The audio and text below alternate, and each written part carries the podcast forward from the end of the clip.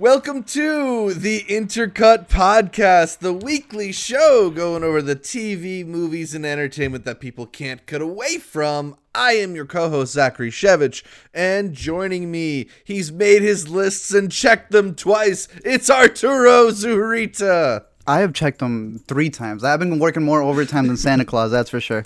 But hey, I heard Santa was working extra for you. Someone got a gift.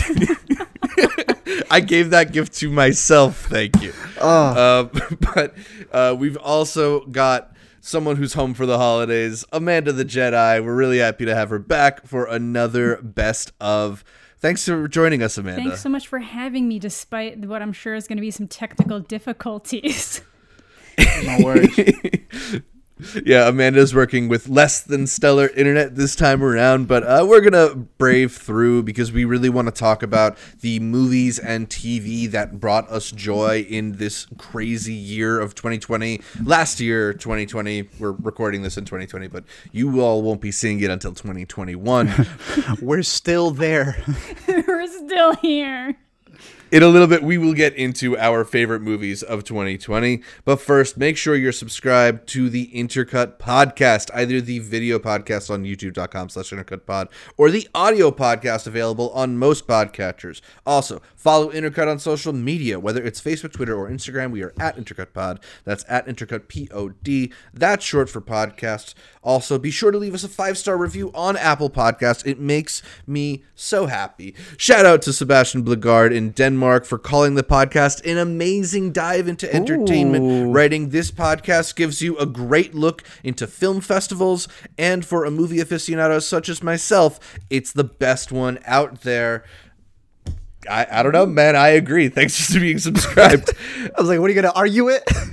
Let's do it, man. Let's get into the best movies of 2020. A very weird year to be a fan of movies, a year where we did not see a lot of these films in theaters. Some of them we did. Uh, it started off, we were all at Sundance and got to see a lot of the movies that I think might even end up on our best of list, but uh, the year quickly took a turn and we ended up do, going mostly for streaming. How do you guys feel the changes to movies in 2020 ended up affecting what you watched and maybe what you compiled for your end of year list? Amanda, I know you uh, felt differently about your list this year than you had in the past. Yeah, I felt like last year, especially, I thought that there, for me personally, there was just so many. Like, I felt really confident about my like top seven and then after that some things started getting a little bit more interchangeable but this year it's like i know which ones i want in my top five but i don't necessarily know what order i want to put them in and then anything from there to you. like 25 is just like a toss up so i'll probably be mentioning some things that i just know that you guys aren't going to mention because i just want to talk about them or they hit me in a different way that it might hit other people um, so but yeah if anybody's ever interested in my other top of we we all have Letterboxd accounts that we kind of go through all this stuff on so yes, sir. Absolutely. Art, how did uh, 2020 affect you in movies? That ritual, that church that I go to every Thursday, Friday, Saturday was gone. Uh, obviously, it changes things, and uh, I still think it was a very interesting year in terms of how many more people were able to catch festival picks that never were before. And now you have a year where a lot uh, of people who may have not had the money to go to a Sundance to go to anywhere else. All you guys know the prices to all of that combined. You can get a whole pass from the comfort of your own home for less than the price of what it would have been the the round trip airfare.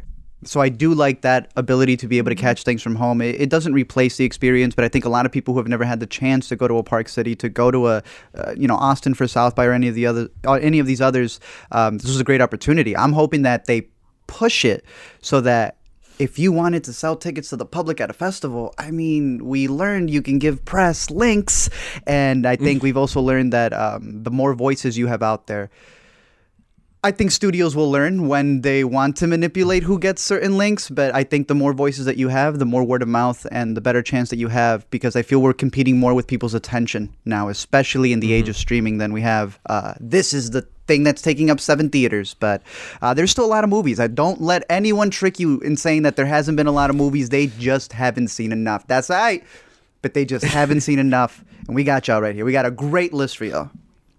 Absolutely. There has been a lot of stuff out there to watch, and uh, it's been in different formats. You know, there's been the virtual theaters route, and of course, a lot of movies going to streaming this year.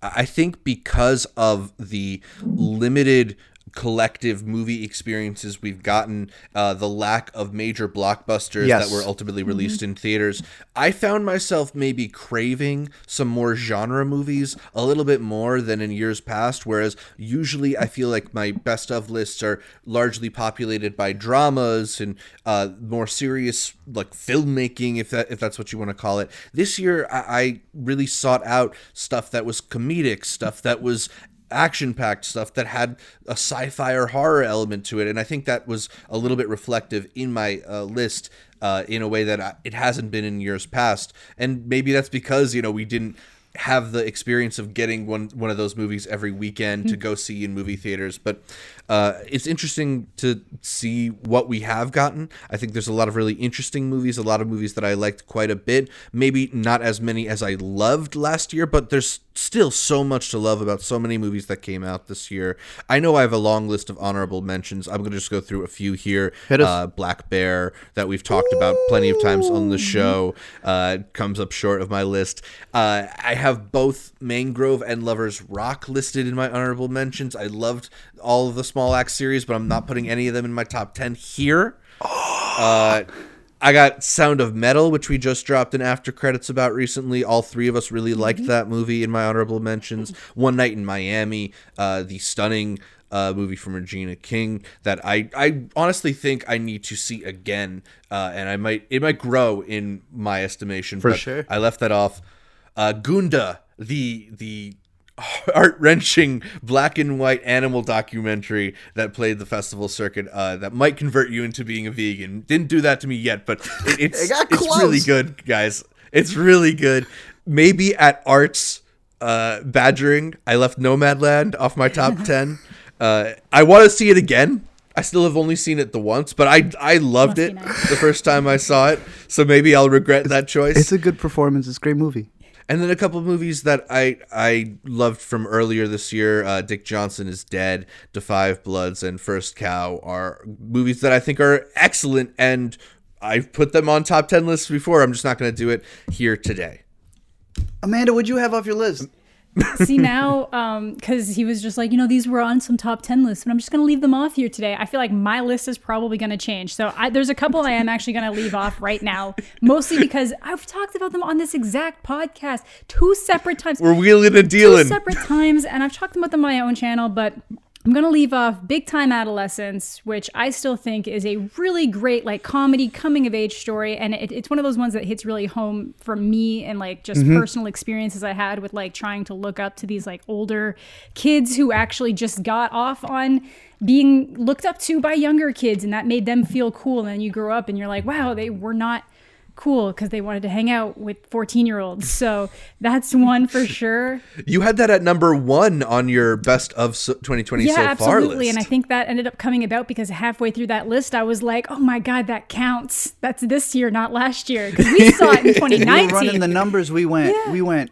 Adolescence was this, this year year. because we saw it in 2019 January. So that one's still really good and i So- do still love it uh, and then another one that's been very high on my list for these past two years to the stars um, I, I really really Right. liked uh, it was originally released in black and white. At Sundance. It's been colorized. It's uh, and it's better in black and white but it was still a really um, kind of like beautiful story. It does fall into some of the uh, the negative tropes with uh, certain aspects of uh, portrayal in terms of like age gap relationships and stuff but uh, I, I think that's one that's going to get left off a lot of people's lists and a lot of people's radars so uh, look into to the stars see if it's something you might be into. I've talked about it before on my channel. Go look it big fan of that.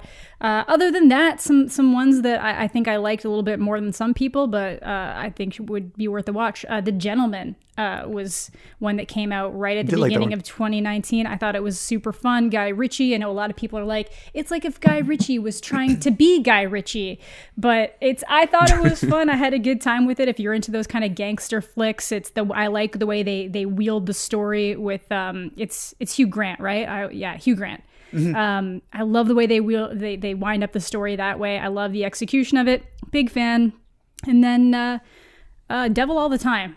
I know that that was kind of one that got mixed reviews yeah. for Netflix, but it's one of those I ones like that one it too. stayed with me. Like the more, like I'm gonna, I'm gonna read the, good. I'm reading the book right now, so it's just one of those ones that really stayed with me. Oh, nice. Yeah, so I might take another look at it. So We bought it too. hell yeah. So yeah, those are uh, those are probably ones that are kind of like almost there, or just ones that I kind of wanted to just take a second to talk about. There's probably a lot more, but yeah, we'll go with those. For sure.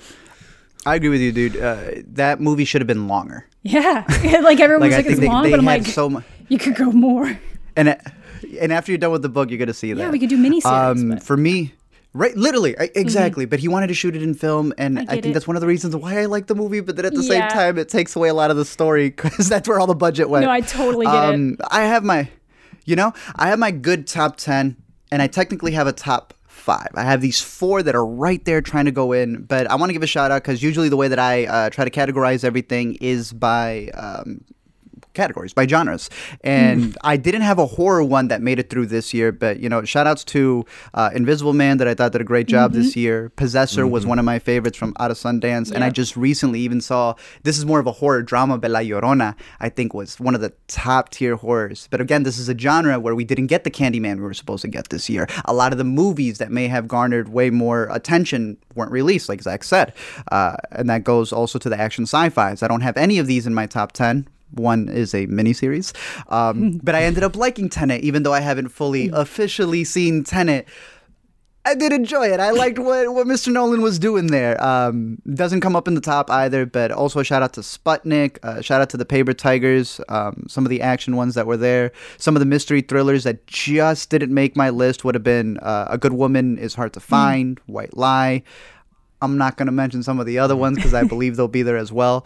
But Black Bear Yeah. would have been my 15. Soul, Wolfwalkers. I'm thinking of ending things. Um, I'm missing one because it's technically a doc, and then it would be my top 10. So there were a lot of great movies this year. I have a couple honorable mentions as well, but I think they may be on your list. But this was a completely stacked year. Is 40 year old version on any of your guys' lists? no, No, but it's Then very It's shout good. out really good. 40 year old version. That was that was my third favorite comedy of the year. There's two better Yeah. ones. One's going to be on my list. The other one I'm not going to say because I think it's in uh, one of y'all's. Uh, the Climb, the half of it. Like Ooh, this The was a great year for so many different movies that were out there. Uh, I'm not even going to get into my dramatic stuff because we're going to have this discussion right now. But a lot of stuff, um, and also the special auteur award that we give to Josephine Decker for Shirley, which was one of the one of the gra- one of the great movies that came out and one of the best performances of the year as well. Which I know we could also and split up. congrats to Josephine Decker on winning the uh, special auteur Congrats. award. It's I not an award that we give out, you know, lightly. It's, it's something we take very seriously here at Intercut. We stayed up late discussing that one. But uh, nonetheless, I was able to compile, and I think we all got our top 10. This is the top 10 that are our favorites. I'm not saying they got to be your favorites. What I'm saying is if I was stuck in an island and that had a 4K theater for whatever reason that could stream stuff, these would be the 10 that I would buy for sure. I've thought it over and over through all of these movies. There's so many movies I love, but these are the 10 I would take. Who's starting it off? You sound pretty gonna let you confident. I, I think you should go ahead and kick us off. I have looked at this list over and over and over again. And Regina King killed it with One Night in Miami, my number 10 pick. It kept fighting there with another little drama uh, by uh, Kelly Reichardt that kept coming in and in. Uh, but at the end of the day, One Night in Miami still found its spot right there at my number 10. I thought she killed it with the direction of a you know stage adaptation with Kemp Powers also being, uh, I believe, a writer with the movie. Kemp Powers also co-directed Soul, so that man has been on a roll. But it's just the performances that she captures here. I know to a, a lot of people it may feel like it's all taking place in one place, but I love that bottle film uh, style of it, and where you got four super iconic figures sparring. They're just going back and forth at each other ideologically, just as friends. There's some really funny quips. Um, but the performances, I, this is the best ensemble cast, in my opinion. Yes. And you can't have a best ensemble cast, I believe, without having a great director who is able to interweave the entire movie. I I really like this movie. I think Zach, it will go up on your list because the one of the reasons why it's really high on my list is because of the discussions I had with you, um, and the way she pays a lot of homages to uh, a lot of the iconography during that time. I absolutely love this movie. I kept arguing with Alina because she didn't like it as much, and I went, Nah, I did. King Regina, or they call her uh, Queen Regina. That's what that's what they were calling her. Um, fantastic movie. I highly recommend it, and it's going to be available on Amazon Prime.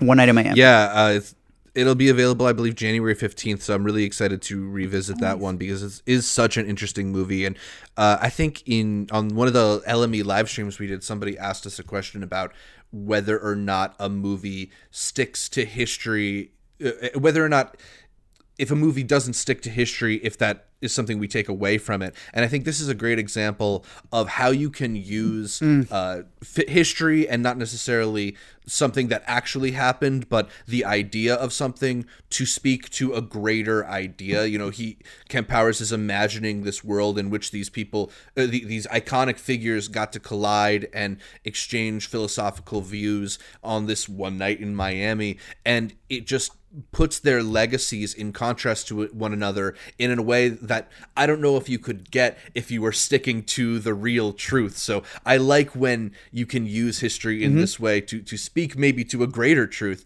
and it is such an interesting movie. Uh, I'm eager, as I said, to revisit it once I get the chance to. Kingsley was your favorite, right? Oh. Man, it's hard to It's pick hard- a performance, but yeah, See what I Kingsley mean? Ben-Adir is amazing in this one. Yeah, I, I- feel like you know if one or two performances are good, you can credit the writing or maybe the acting. But if you got like four top-notch performances, Leslie you got Odom. a director who's really put them in that position. Yeah, And Aldis Hodges, Eli Goree. All right, what you like? what, what, what do you guys have number ten? Amanda, you want to go next? Sure. Okay, so this is one Sure. I know that won't be on your guys' list, but uh, I just felt like it's uh, it spoke to me in, in this internet age, and I'm going with Spree. Spree, the Joe yeah. Keery crazy movie about trying to find relevance in an online world when you are just not the type of person who can do that and the obsession that you can get. It's just this crazy off the wall not found footage, but he's basically a, a spree is an app like Uber, and he's going around. Uh, he's got cameras set up everywhere, and it just starts off as like, yeah, this is how I'm gonna like. It's gonna be great. It's gonna be exciting. We're gonna make some some money. And uh, it's just to show you we're to make YouTube videos. It's to be great. And then it just gets very sinister very quickly. And it's just this whole comparison to how far people will go in the internet age for Yep. relevance. Um, and uh, I just really, I've always have such a good time watching it. I love the fact that they created a cringe compilation for Joe Keery to watch That. of literally the worst people they could find on YouTube. Literally went out of their way to being like, these are the people who act like they have a million subscribers when they have none. And I just, I need to know, I need to see the video just for my own personal. I just want to know who's on the list. But yeah, no, it's it's wild. Uh, I think that it really did something interesting in terms of how it was filmed and how it was put together. It premiered in the next category at Sundance, which is typically for things that do, you know, special editing and special filming, just kind of outside the box. Searching was a next. searching was also a next yeah yeah so yeah exactly so stuff like that um, i thought it was super fun it's available now and you should definitely check it out so my number 10 And Amanda has a great Yes. video. She did a great breakdown of it. Thank you. Because this is becoming a genre in and of itself. It is, yeah, and Influencers I think, yeah, mhm, killing themselves. influencers, like just, and I, I do like the ending too. I will say that in in this grand scheme of things, you end up with a lot of these movies that by the end seem like they're glorifying these people's behavior, whether they mean to or not. Mm-hmm. This doesn't happen here. It it shows you how the internet starts taking Mm-hmm. it after the fact, but uh, in terms of the person himself, yeah. Either way, super fun, super fun. Yeah it's it's a movie that really is speaking to uh part of culture and internet culture that i don't know if it's been explored in film in this way and I, I really appreciate that about spree and i really also think that the way that the film is able to embrace m- modern technologies th- whether that's streaming eh, or uh you know interact how people interact through rideshare apps and use it in a dramatic way is something that's totally in that movie's credit one of the more interesting uh genre pieces that we got in 2020 for sure Okay, so from one portrait of a forgotten man to a portrait of many forgotten people, uh, my number 10 choice is Bloody Nose, Nice. Empty Pockets from Nice. the Ross Brothers. Nice. A movie that was in Sundance in the documentary category, even though we've since learned that is not so much a documentary. It's this amazing film that takes place at a Las Vegas dive bar in the last 24 hours of that dive bar's being open, and it shows you the comings and goings of the different bartenders and bar patrons uh, and gives you a little bit of a glimpse into the, the lives of these people who are have gathered in this place like off the beaten path uh, congregated because they are largely not successful enough to be in a better place. You know, it's a collection of uh, war veterans and failed actors and drunks. And I, I think it's just a really beautiful glimpse at the the disparity of people we have in America that we oftentimes don't consider when we talk about this country. I, I think it speaks to so in so many ways to the American condition. It's so smart and so acutely observed. It fooled the people at Sundance into thinking it's a documentary because it really has this authentic feel because he casts a lot of non-actor or the brothers cast a lot of non-actors and kind of just let the cameras roll for a lot of this. I, I loved how this movie felt. I, I have thought about it so many times, especially that ending, which is just devastating and cuts to the heart heart of it. I don't know, man. This is a this is a great movie, and it stuck with me throughout 2020. Agree with you. Mm-hmm. Uh, between Chloe, what the work that Chloe Zhao's doing with uh, the mixing of non-actors with real actors mm-hmm. in Nomadland, with what they're doing here, there's going to be a new genre of filmmaking that I think is just going to take the storm. Because I mean, Fincher says it all the time. He's not trying to see a performance. He's trying, he's tiring them out so he gets something raw and authentic. Mm-hmm these are directors who are cutting to that chase immediately. I I, I kept mm-hmm. looking at one of the actors and I was like, why do I feel like I know you? But at no point did I question it. I'm reading the press notes once yeah. it's done and I text Zach, Zach, was I duped?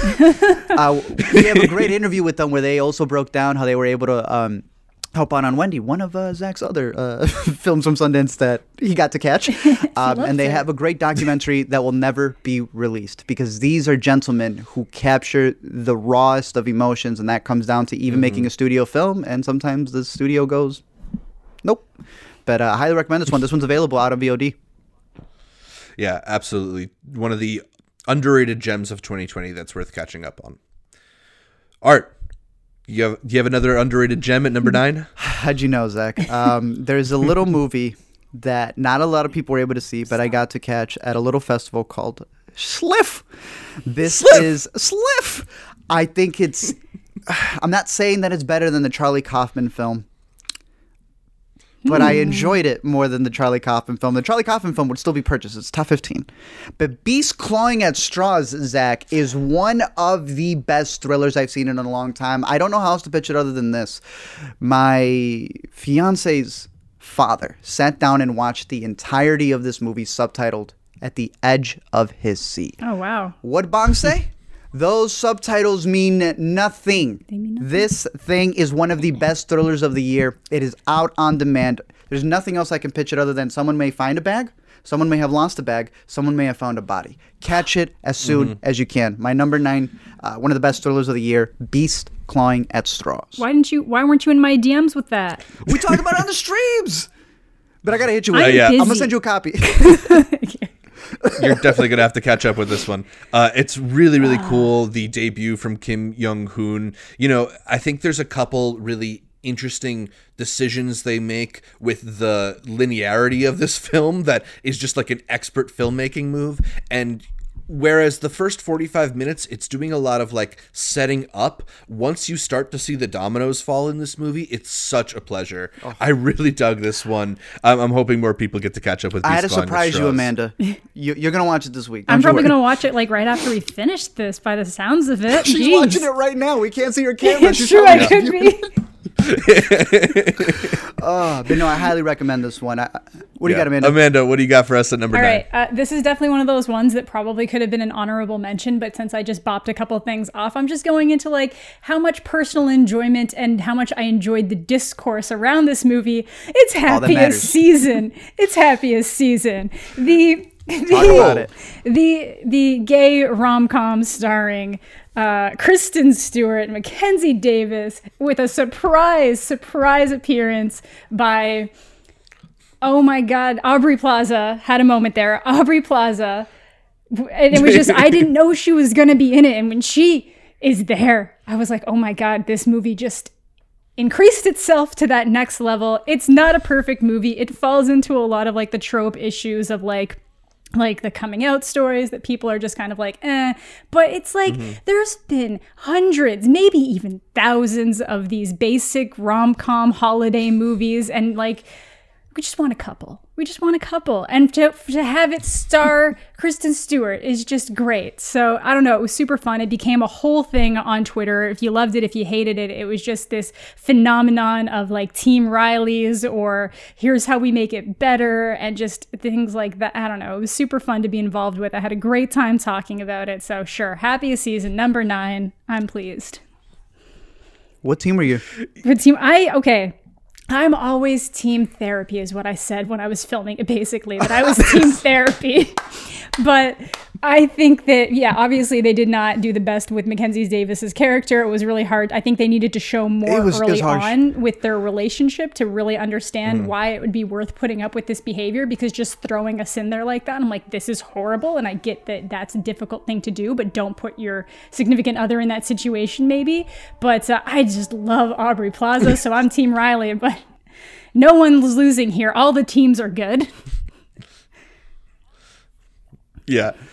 Uh, I I was not like a huge Mm-hmm. fan of it, but I think the thing that I would absolutely give in this film's credit and that is undeniable is just the the genuine Mm-hmm. chemistry and and charisma of this cast. Like they're they're all really interesting to watch and fun performers, and just any scene where Kristen Stewart and Aubrey Plaza were together is extremely Yeah, watchable for a variety of reasons. so.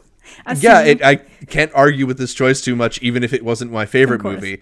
But if you're gonna choose something that I didn't love at number nine, I think I gotta choose something that you didn't love Oh, at number goody. nine. My number nine film of 2020 is Tenet. Tenet is not a perfect movie. Tell her the quote. you don't have to understand it. Just try to oh feel Oh my it. God, Amanda. Don't No, try to I do understand understand it. because the whole movie is exposition, Zach. She did feel it. That's all she felt. She couldn't even hear. She was the only one in the theater. Tenet is not a perfect movie. I think I think we all can agree on this. And I admit that I spent the first maybe 45 to an hour of this Same, movie being bro. like what is happening? I'm not Yes. following and I don't get the mission here, but there is something about a Christopher Nolan movie where when he puts the pieces in place, he gives you these set pieces that you cannot get anywhere else. And there's a moment where things came together for lack of wanting to s- completely spoil it in this movie that I was just in awe of and I completely gave myself away to this movie. I I forgave it for all its flaws and I just wanted to enter the time pincer movement with Nolan and his crew. Uh, the temporal pincer movement or whatever. I don't this it's a movie that I still like cannot explain to you half of the reason for the things that happen, but it was so electric and exciting. I I got to give it up to Nolan, man. There's there's a reason that he gets to make these kinds of movies and it gave me the uh, a unique pleasure this year in a year where we didn't get a lot of these high budget action blockbusters. I think okay. I think it would have been a it too. really Yeah. good miniseries. I think that that's another one that if they had been able to flesh out the ideas more in a miniseries, I don't know, get some good audio mixing in there, could have been great. But it's just like, yeah, that first forty-five minutes is just. It honestly feels like a bunch of exposition MacGuffin Y'all, missions. y'all are saying 45. It was an hour 12, all right? I like the movie, but I'm going to be honest. I was there for an hour 12 going, what? a not insignificant percentage of my enjoyment of this movie came from the fact that I was able to watch it with subtitles. I can admit That's to what I that. said. I've never wanted subtitles more in my life because there's just certain moments where they're wearing the elevation mask things, and I'm like, "Excuse me, what?" and then the dialogue I could was prepping understand for you was how we are like gonna communicate this horrible. And my son, just like little things that I'm like, "We of course." Jesus. Anyways, it's fine. Our Pats was great. John David Washington is so badass in this Dude, movie. It's like a high tech Bond film that Christopher. Nolan didn't get asked to make. Ah, it's I like this one. He talked about in the behind the scenes how he was like, he just let John David do what he needed to do. He's like, yeah, JD just uh, he came in and did his his thing. Yeah, he was able to get all of the classics to come in. You know, Michael Caine was sitting down in yeah. a chair because they say that's the way Michael Caine films now. He's like, I'm- Sir Michael. you're gonna, yeah, Sir Michael. He said you're gonna come to me. We're gonna be sitting the whole scene. That's what's gonna happen.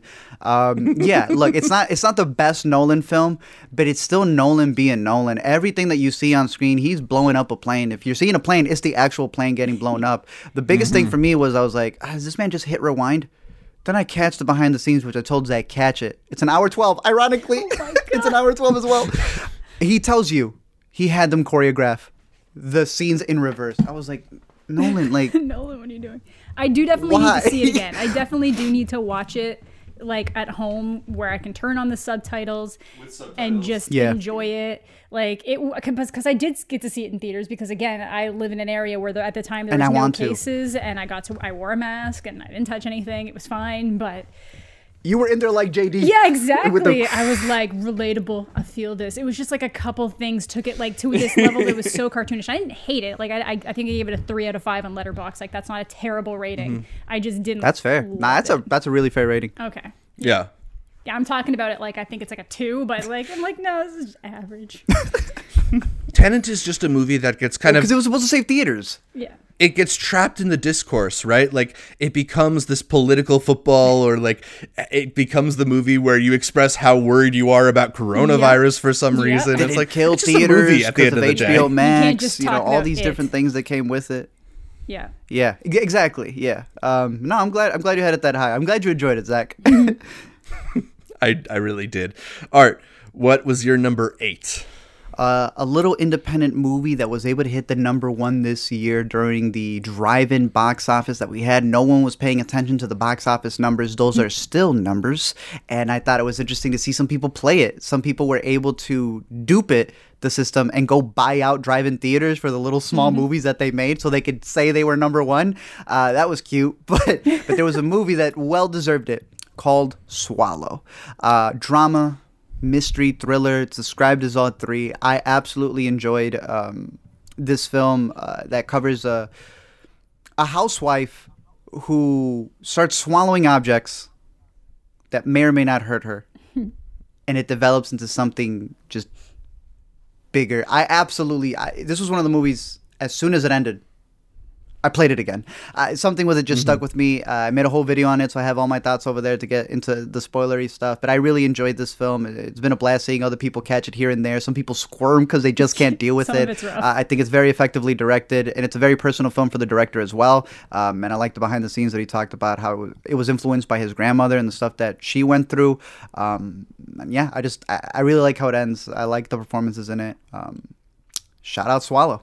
Highly recommend it. Made it all the way to my, my end of the year.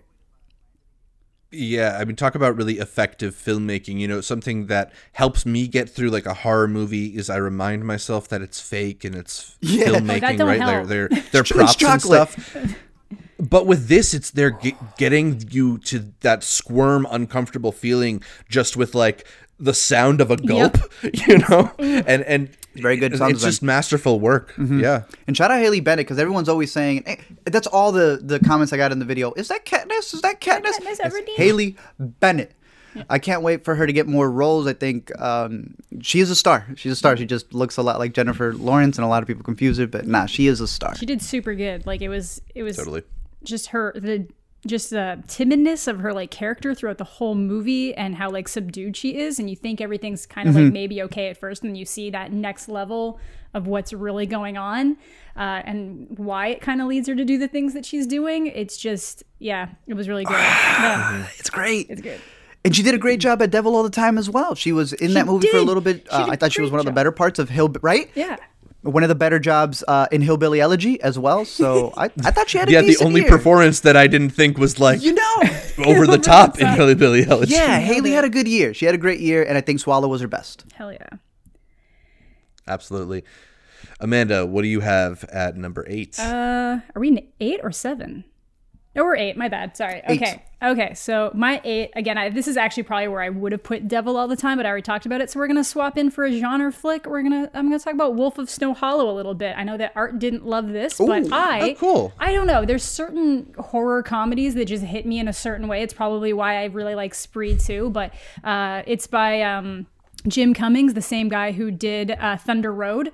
Uh, so if you liked the comedy in Thunder Road, you'll kind of be in for something similar, but this takes on a very different side of that where he is a police officer again, but in a mountain town where it seems like, yeah, it's like this is a very different story, but he's still a police officer. Uh, but he's in a mountain Police ta- officer? Yeah, police officer in a mountain town where the entire city is getting super paranoid that something is kind of killing people because these bodies keep showing up dead in these super grotesque ways and it's always over the course of the full moon so the whole city's in this like paranoid stupor while he's just kind of like no this is this is a man this has to just be a person and it's just again showing his downfall as this whole story progresses out um, i just think they did a really good job with I really like it when you can do horror comedy and like both aspects come out strong. If I'm laughing and if I can genuinely feel that like tension and the horror and just kind of like the the gruesomeness of it without it going too far or too little in any direction, I think it for me it really came together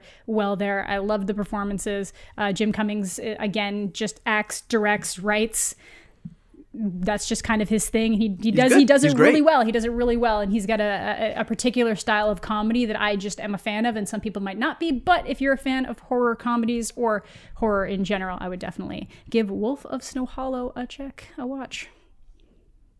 I'm always a big fan of Jim Cummings and the stuff that he does. Mm-hmm. Um, I'm looking at my rating. I don't think I'd change it, but it is pretty harsh. When Yeah. you, when I guess when I added it, I'm like, oh, that's a five out of 10 This movie is expensive to rent, dude. When I rented it, Oh, fair. it was so expensive, even to purchase right now. Guess how much the DVD is? So like 19. twenty-three dollars, Oh. thirty-five for the Blu-ray. It's like I don't know if this is a shift in independent filmmaking where they don't have the means of something else, but I was like, I guess the price point is what took me a little bit away from it. Um, but nonetheless, I, I I prefer Thunder Road a little bit more to this one, but he still keeps that same comedic side of it. I'm looking forward to rewatching this one. I, I just don't want to rent it for the same No, that's again. totally fair. That's Yeah. totally fair. It is interesting the way that the new economic landscape of films That's has maybe interesting. shifted how we interact with Mm-hmm. some of these movies. You know, I think we've talked maybe off the podcast a little bit about how you know, do you really want to spend the twenty dollars to rent Ammonite i- if you're not going to get that much pleasure out of a movie like Ammonite? And they've already dropped that one Amanda, down to they cut the $9.99. price to Okay, nine ninety nine for Ammonite. I just want to say, you guys know how much I talk. I, I love Oh, we know. the gays. I love the lesbian stories. You put happiest season my season happiest on seasons your in my best of top 10 2020 was the list. 2020. We all know it's not top 10 2020. What is maybe it is. It's fine. And don't watch Ammonite. Just don't waste your money. Wait till it's on a streaming service. I'm sorry. I love you, Saoirse, but no. Y'all know I watch everything, and we were excited for this when this was announced at Yeah, Sundance. we were hoping it was going to be the secret show. We were like getting those secret show tickets. It wasn't even filmed yet. Yeah, we were sitting there like, I can't wait to see this. But it's because of you two that I literally I watch everything. I reserved this one. I did not watch it, so yeah, you know, Zach's right. You get to this point where it's like not everything is going to be a 1999 rental. Not everyone's going to go for that. Um, and then yeah, even to purchase, it's like these are very very steep prices just to own. So I'm very curious to see if this is going to affect just physical media releases in general and how streaming services are going to come up and try to swoop things up. But uh, he in particular is someone that I'm looking at because he runs all his stuff. Like that is his mantra, um, and I always respect that, even if I don't like the movie as much as his previous one. Uh, I like his his style. Totally. My number eight film of 2020 is The Vast of Night, the Andrew Patterson mystery sci fi thriller. I saw this one late, but really, really dug it. I think the thing that is obvious when you watch this movie is you're in the hands of a director who really knows what he wants to show you.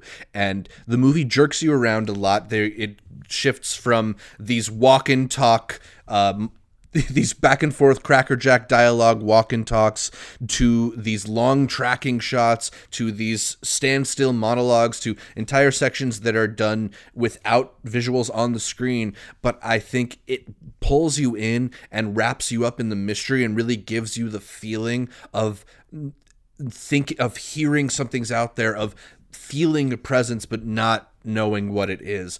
I loved getting pulled in by this movie, and I'm really impressed by uh, Andrew Patterson as a filmmaker. I, I'm sure he's going to be given some huge budget, but I hope he gets to make more movies like this because I, I think he did a lot with a little here, and I I, I love that eye. So, The Vast of Night, please check this one out. It's on Amazon Still Prime. haven't had a chance. Very good to filmmaking, e- even if it wasn't. Oh, you haven't had a No, I haven't had a chance. I'm curious to hear your thoughts. I've just there's so many things on lists that I was trying to get to that I was just trying to go for the ones I thought I would like the Yeah. most. Always but growing. Probably should have gone for some of these like maybe off the wall, kind of more polarizing ones. Yeah, you got to split the difference between us because I I liked it a lot. Art was not as high on Sometimes it, so I- got to be the Yeah, deciding vote. But I will sell it. I I do like the idea that he covers and where it's able to tell this UFO story from the perspective of how do you ignore certain people who may have seen these objects, especially when the movie takes place in the time period that it takes place in. That really clicked to me on the second watch. Um, but I can't wait to rewatch it as a podcast again in the future. It's a good pick. I'm, I'm very curious to see what people think. And like you said, it's on Amazon Prime, so you can catch it. Oh, yeah. Definitely. Art, you're number seven. Zach, I woke up in the middle of the night and I told you I forgot a movie. I had to rearrange everything. First cow. First cow. Kelly Reichardt. First cow. Go watch First Cow. We're, we're gonna have a video. I'm not gonna say anything more. Mm-hmm. I love First Cow. We recommended this, and some people said, "Why?" Let us explain in a little bit. I will just put it that way. It has been a Kelly Reichardt year for me. Mm. I, I've just dug into all of her movies. This is a director I wish I was following much sooner. Hey, better late than mm-hmm. never. We have full spoiler thoughts on this film. I absolutely loved this film. First Cow. You could talk about yeah. it. uh, no, no, no. I mean, like, I don't want to get too much into it because we will put out uh, that. Let us explain at some point. But uh, I think the movie says so lot, says so much without saying it explicitly. You know, it infers so much, and there's so much context behind the action in this movie, and the way that she's able to elicit that through these really naturalistic performances that get at these little moments that may not seem cinematic, but she makes them somehow. Yes. So much to be impressed by in this movie. no stories thing because we are saving that. I will just say this because I think a lot of people are watching it and they're like, "Oh, this is boring." I am one, and Zach knows this, who hates. Um, I, she even has a name for it: shots that just linger and don't seem to Slow do anything. cinema. You may feel this movie has that. I am telling you, I promise you that there is something to it all. And uh, I felt it, and, and yeah, that's why we, we got a video in the works for it. But I absolutely adored this film. Went back and watched all of her stuff, listened to all of her interviews. She is a G. give her more money, give her a bigger budget. Is First Cow your favorite Kelly Reichardt movie now that you've gone back? I really like the Wendy one. Really Wendy like Lucy is so good. Wendy and Lucy's that what might No be mine too. But uh, yeah, no, that one was really good. Uh, I think First Cow was just dope just because the conversation you and I had back and forth. Your tweet about us being outside. I saw that. I saw that. um, no, she she's a master filmmaker, dude. Like I don't know how else to put it. She's just she is fantastic. I thought Never Rarely had some great direction and just uh, restraint. There goes Kelly. incredible, incredible. And shout out Never Rarely. Yeah. That's a fantastic movie. I hope it gets brought up soon. But First Cow. That's my number seven. Nice. Absolutely. All right, Amanda, what you Uh, got my number seven? seven's actually a kind of recent release. Uh, wonder no, um, it's, it's Soul. I was can't even joke about that. one. I was Uh, I'm going Soul. I hadn't actually watched, Very and I know that there's a bunch I need to catch up on, but for whatever reason, I just had not watched an animated movie since Spider Verse was in theaters. Not. Yeah, like I rewatched other ones, but I like I still need to see Wolf Walkers. There's a couple of other ones I need to catch up with. I Think you'll like it. I think I will too. Um, but yeah, I just I got that link from Disney for Soul, so I was like, sure, it comes out tomorrow, but why not? So I watched it, and I am just a huge fan of these. I'm just calling them like give a shit movies. Like it's not necessarily how you want to describe Soul, but it's just kind of like there, there's so much to care about in life, and I think that so many people, uh, even myself in the past, you just get obsessed with this idea that you're born with a purpose, and if you like something, that's your purpose, and that's the only thing you can do. And if you don't get it, you're a failure, and your life doesn't mean anything. But that's not true because like people have more than one purpose, and you don't even need to have a purpose because life is just about living, and you can have such a huge impact on the people around you without ever even realizing that you've done it. And if you stop and think about that, like that is beautiful. So Soul was like a really just beautiful experience to me as it like wound into its ending. I thought it was really great, and I, I love the fact that like the the main character is so blatantly learning that as um, you know the 22 character is learning it. So this is I, I've seen this described a lot as like the Pixar movie for adults, and not necessarily for your kids. Um, and I might I might agree with that. I think it's definitely worth watching, even if you're an adult and you think you're too good for animated movies, or if you feel like you've just moved past your Pixar days. I think this is probably one of the best things Pixar has done in uh, a very long time, though I haven't seen Onward yet. But yeah, I think this is probably the best thing they've done, maybe in like 10 years. But I would agree with you there. Yeah, this Great is like breakdown. stop and smell the flowers, the movie, right? Yeah. yeah, it's just So y'all, y'all about to have me crying again for so damn, just- bro. What? Uh, yeah, it's it's fantastic. Absolutely. there's a classic screenwriting thing about there your character has to have a want Mm-hmm. and a need and the want should be different than the need and i think uh, the journey that we get through in soul is like a perfect encapsulation of that idea that maybe what the character wants isn't what they need uh, and you know something that maybe we all could use a lesson on in our real especially, lives uh, I do also find we kind of live in an age where it's it's nihilistic jokes are up there. I make a lot of them too, but so many people, it's just fun to make depression jokes. It's fun to people make jokes about how they want to die, but it's like you know, at the end of the day, like yeah, there's a lot of really horrible things out there, but the world is also a really beautiful place, and it would suck to just miss that because you're just so set on missing it, you know. So I like anything that tries to encourage people not to do that. totally There was a great quote by Viola Davis because I had just seen Ma Rainey Hmm. before the movie, and then I see the movie and it literally it was what she had just said. There's a difference between having a goal and having a purpose. And then I watched So and I was like, oh, okay, so this is the feature film of that quote right there. Um, yeah, highly recommend it as well. Yeah. So, from probably the most family friendly pick on any of our lists to the least family friendly pick, my number seven is Borat Yes. subsequent movie Are you film. even so wholesome? Uh, family film. Look, there, Father daughter. yeah, it totally. Yeah, it's it's got that wonderful story of a of father daughter bond and going on a journey together. It's like a Yeah, road trip exactly. movie, Right, right? yeah. Borat doesn't need to be explained or or introduced, does he? It's this iconic singular character, and nobody is making this type of comedy in the way that Sacha Baron Cohen does. And to me, I think the uniqueness of this, the singularity of his talent, is something that I, I wanted to celebrate and wanted to appreciate because you know, there's a lot of movies we may get in a year, but we are not getting another movie like Borat in quite some time. And I think the way that he's able to interweave this vulgar prank comedy with these deeper ideas about uh, American like r- racism or prejudice or unwillingness to acknowledge the evil that lur- lurks within us is so clever. I just am in awe of his ability to to handle both. And this movie not only has him doing those performances, but it's got Maria Bakalova in an amazingly comedic performance, just keeping up with him, going toe to toe in on every comedic level. I enjoyed this one so much, and I thought about it so much. It- It's sticking with me, so I it it earned a spot on my top ten list, even though I did not have it at ranked very highly when I first saw it. But I couldn't get this movie off my mind, so it's grown a lot in my estimation. And yeah, I'm happy that I have it at number seven. Dope. I'm really hoping she wins that Globe. And I'm hoping Yeah. Borat 3 takes place online. Like, he got into that stuff about misinformation. We know how Sacha is as well. That'd be dope. And entire.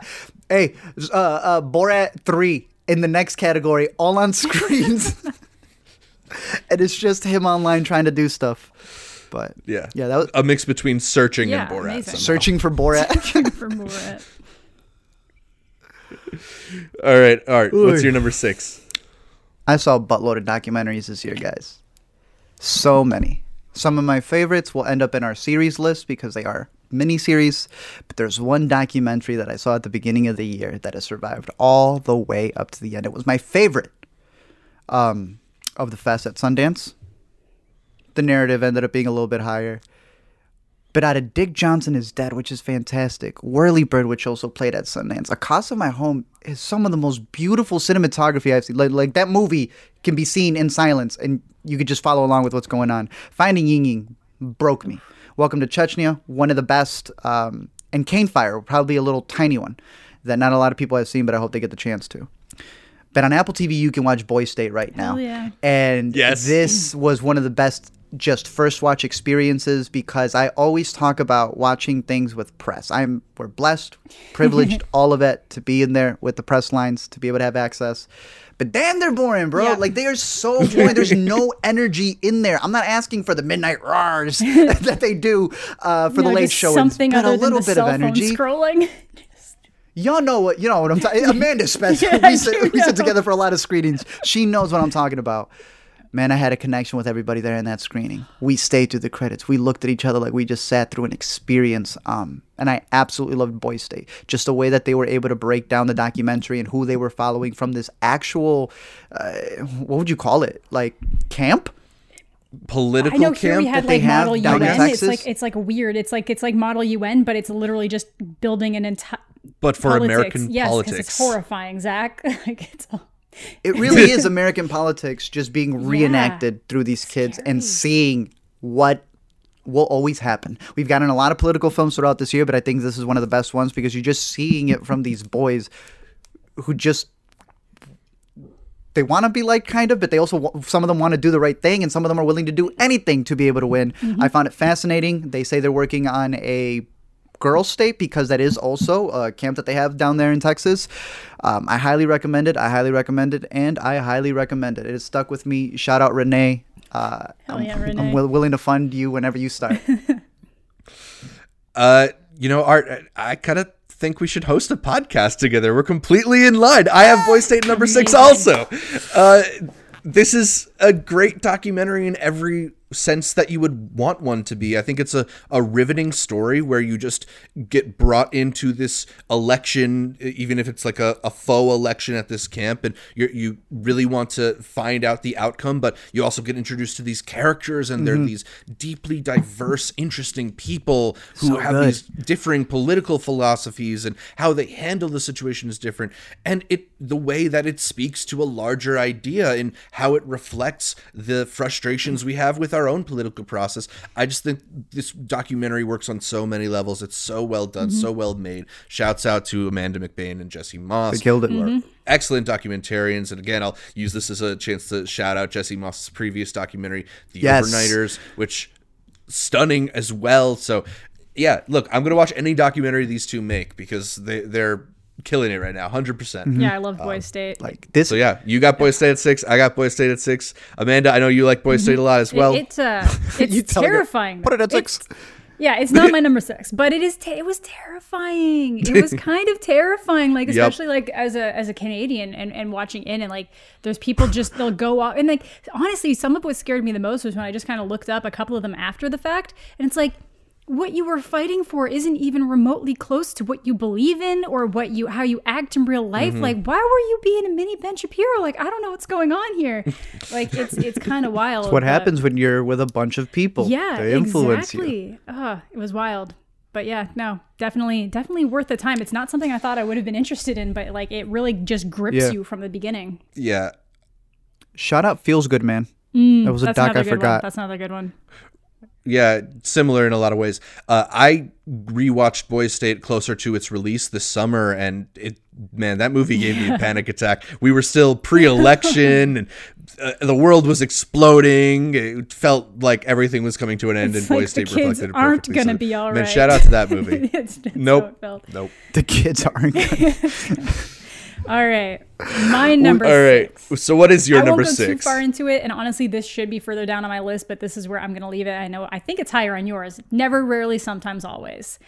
What a just a beautiful movie out of Sundance. Uh, I thought it was really Yep. interesting that this year we got two movies about uh, a teenager getting pregnant and then having to travel across state lines to get an abortion because that's what this one's about. That's what Unpregnant is about. They could not be more tonally different, even though they're dealing with the exact same issues. I actually also really liked Unpregnant but it's def- that one's definitely more the like fun with your friends pregnancy movie and this is the i know it sounds horrible but and then this is the Uh, it's true. and this is the this is exactly how difficult it is for you to get care in this situation and it's like a very real fly on the wall movie where you're just following um, this girl who needs an abortion and her cousin who's coming along with her and the things they have to go through in new york city staying out alone all night when they don't have money to stay anywheres and uh, just the things that they have to do to get it done and the little unspoken moments like the there's like a hand touching moment. There's a couple of them actually but there's one really significant one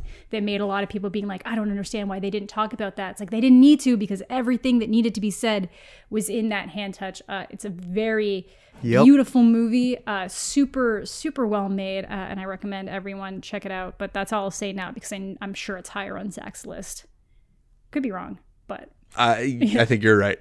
Art, uh, I said my number six was Boy State, so we're on to your number five. I believe you called this a Jeff Bezos snuff film. Yes.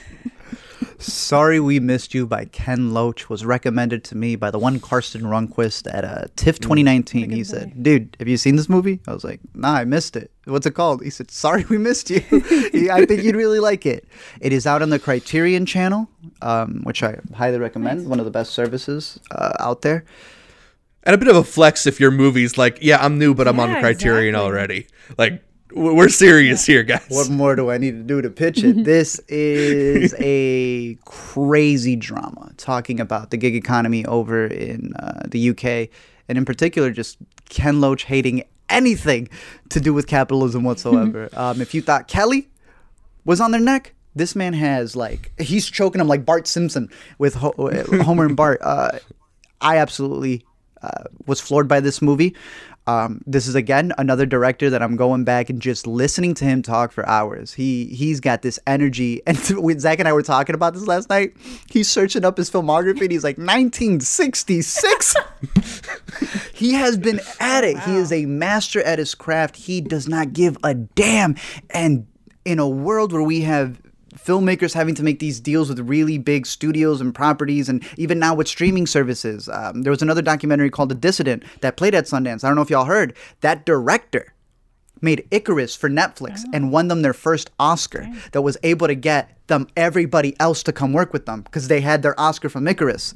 Well, the man made The Dissident. They told him, nah. and nobody wants to take that movie. So you're getting to a point where you have movies that that certain services don't want to take because of you know their distribution and whatnot. Uh, Ken Loach will never give a damn about that. I don't know how he gets his funding, but he finds his funding and he makes the movies exactly how he wants them to be made. Sorry, we missed you is a crazy family drama, but it's also just a. I don't know how how would you describe it, Zach? I mean, it, it's so authentic in its presentation. There's nothing performative about the way it's presented. There's not like these pretty, extremely pretty framed shots or these monologues with, you know, traditionally uh, big acting. Uh, Shouts to Debbie Honeywood, who plays Abby in this film, who broke my heart more than once. She has a couple moments where she's expressing her anger and whereas in most films that's a moment for an actor to take a deep breath and really deliver at the top of their lungs. You sh- you get to feel how exasperated she is how overwhelmed with emotion she is how to express her anger is actually heartbreaking to her because she doesn't allow herself to go there in a lot of moments. It, it, this is a movie that just grabs your heart and tugs it out of your chest. You know it's just like it it, it it gets to this point at the end where something sad is happening and you kind of think well they need a couple scenes to resolve it and instead it just ends it just leaves you on the unhappy note um, not exactly a feel good watch No. but i think it's the movie we need for talking about the gig economy and how, how it is devastating a lot of low wage workers And there's been a couple like it. Like Lapsis is the sci-fi version of that. Love Nomadland is a version of that. Uh, there's been various movies that have been like getting at this idea of how you know we're, we're just becoming rats to a bigger system where it's the robot. You Yeah. know, like in the movie, there's there's no one you could complain to because it's just whatever your marker is. I've done Amazon uh, deliveries as well, so I understand the usefulness and I understand how this helps a lot of people. But there's also no checks and balances, pretty much, and it, it's become a crazy rat race. Sorry, we missed you over on Criterion. It is an exclusive along with uh, Young Ahmed, which I would also add there to the list. Criterion's actually building up to be a really good streaming uh, service that doesn't just have classics; it's got some pretty good new ones as well. Nice. Absolutely. All right, Amanda, where are you at with number five? This is a movie that has been kind of like moving around my tops list, so I figure, you know, five's a good place for it. Black Bear. Yeah. Yeah, this was my first watch at Sundance of this year. Uh, I saw it with uh, with Caitlin actually, so like that was my first watch, and it was just like there's sometimes you see movies and they start off your your festival experience and you're like how are we going to get back up to this level that I just reached of insanity and it it's it's just basically it's hard to explain the movie it's one of these ones that I don't really want to explain because I feel like the more No. blind you go into the experience Yeah. the better it is. Just know that this is probably the most like Aubrey Plaza role that's ever been written for her that she that she acts in, and you get to see a very full spectrum uh, of her character. Where you know at one point she's just it's basically every single piece of conversation is instead of trying to disarm people the way you normally do, it's almost like you're trying to antagonize the person, and instead of just giving into those um, conversational politeness things that people will usually do just to make things run smooth. She just goes the opposite way to always keep whoever she's talking to on their feet. And then it descends into this crazy breakdown area where it literally, it, everybody thought she was joking in the Q&A afterwards because we were fortunate enough to get a Q&A where she said this movie like ruined my life. Like and this movie emotionally and physically kind of like destroyed me because some of the scenes were just so intense. And i'm sure it was still a slight exaggeration but some of those scenes were just so intense to film and, and the most intense one actually got pushed up on the schedule without her knowing because it started raining. So they had to switch the schedule around. And it's just one of those things that she had to give herself so into certain aspects of the did. role and like you can really see that on screen and then it, it's like it ends up making this weird like multi-level meta in a movie that's already kind of going a multi-level meta it's like it has comedic aspects it's a thriller it gets horrific at times but more just in the way that it's going to make you feel the anxiety more so than being a horror um, but yeah, I think it's definitely worth the watch if you're in the mood for something a little bit different, uh, and if you're somebody who's okay just not having a solid constructed movie Yeah. that's going to feel like it has a solid point A to C. There's no real answers. It's like a Rorschach, I would say. Mm-hmm. And Yeah, I mean, Zach, it's however you yeah. want to take. There's multiple ways you can take it, and however you want to take it is probably right. What is the and black bear to yeah. you? Yeah, what is the black bear to you? But uh, we know Yeah. the direct, like the we've been following the director and like his background. I know Zach can speak on it more because y'all are practically friends. our our parents go to the same Turkish restaurant. That's that's not friends, but uh, yeah, Lawrence Michael Levine does these really great uh, films where he's able to get you to these really uncomfortable conversations that feel natural, right? I think sometimes a fight in a movie doesn't feel like it got there organically, but the the snide little comments and the little digs that people have at one another and the ways that they will push on uh, different characters push on one another's boundaries in this movie is so uncomfortable and tense but real. Uh, I love so much about this movie. I, I definitely want to uh, give it yet another rewatch because it's so good. Yeah, I wanna- I wanna has that one. many layers to it. I Absolutely. Haven't compiled the list of actors and actresses, which I know is something we want to work on, probably closer to the Oscars. I think she's. I think she may be in my top five. She has been think so, too. underrated. I think you know because we really like her and we enjoy her, and like you said, It's for Riley though. you know, it's for uh, the- the- 2020 and as a whole, you gotta give yeah, her. 2020 The is Aubrey just the top Plaza-ness. five, Yeah. Of it, I feel always takes up a lot of what we see in her performance, but we forget that she is still a really great actress, and I think this Yes. really showcased it. And I know This that that's shows something that the director really saw when they worked together on Easy was that no, she actually does take this stuff seriously, and um, I think she knocked it out of the park in this one. Absolutely. She's great in Happiest Season, but I think a lot of her performance in Happiest Season is derived from her actual real life charisma and energy. Yes. Whereas I think in Black Bear, she goes to some places that don't seem like they're part of her real life personality. That Absolutely. surprised me as someone who is a fan of her, but doesn't always get to see her do capital A acting, right? I gotta buy this I movie. We gotta make a let us explain. on this. We gotta have to have a spoiler discussion together do on this it. one for Have sure. me on, have me For on. Absolutely. Okay. Top fifteen for me. We will. We will do that. All right, uh, from one of your favorite female performances of the year to one of your favorite male performances of the year, my number five is Bad Education with Hugh Jackman. Uh, I think we'll talk about it a little bit more later, so bit. I'll save some of my thoughts. I always forget that that was 2020. I know. I'm so happy it's on his list. I didn't think it would be on his list. well, look, it, it's a movie that I think really does reward uh, the more you pay attention to it. The more that I've revisited it, I, I just find so many layers to it. There is the surface story about this embezzlement scandal at a school in Long Island, but I think when you get at the shared culpability of the people who are in this world and the ways in which the it's a comedy of politeness in a lot of ways where people don't want to say the thing they're really thinking is so funny to me. There's a lot that I really love about this movie. Yeah. So uh, yeah, we talked about it a lot this year on this channel. We've Ava let us explain. Shouts out to Cory Finley who joined us for that. But it's a great movie. I- I'm glad to get another chance to talk about it whenever you bring up Bad Education, maybe at number four. No, a little higher. but I agree with you. We only do interviews with people we like. Like that's the thing. Yeah. It's not the oh we did an interview we like the movie. No, we only say yes. Zach was telling me, yo, uh, Cobra Kai season three, we got it early. You want any interviews? I was like, Ralph Macchio, nah, I'll see you later. He won't age. I only want to talk to somebody if I really love what they did. And we did like what two, three interviews this year. I know y'all were able to talk to the Palm Spring boys, um, but this and what was your top ten doc? Um, this one was fantastic. I'm going to talk about it a little bit, but yes, I agree with. I'm so happy it's on your list, man. I didn't think it was going to make it. oh, yeah, it's one of my favorite Yeah. performances too with Hugh. Yeah, I caught it at TIFF, so I keep forgetting you that this know, Yeah. and I hate both of you year, guys. So I, keep forgetting. hate both of you guys for catching it at TIFF Sorry. because I didn't get. It's good. It would be in my top 10. Yeah.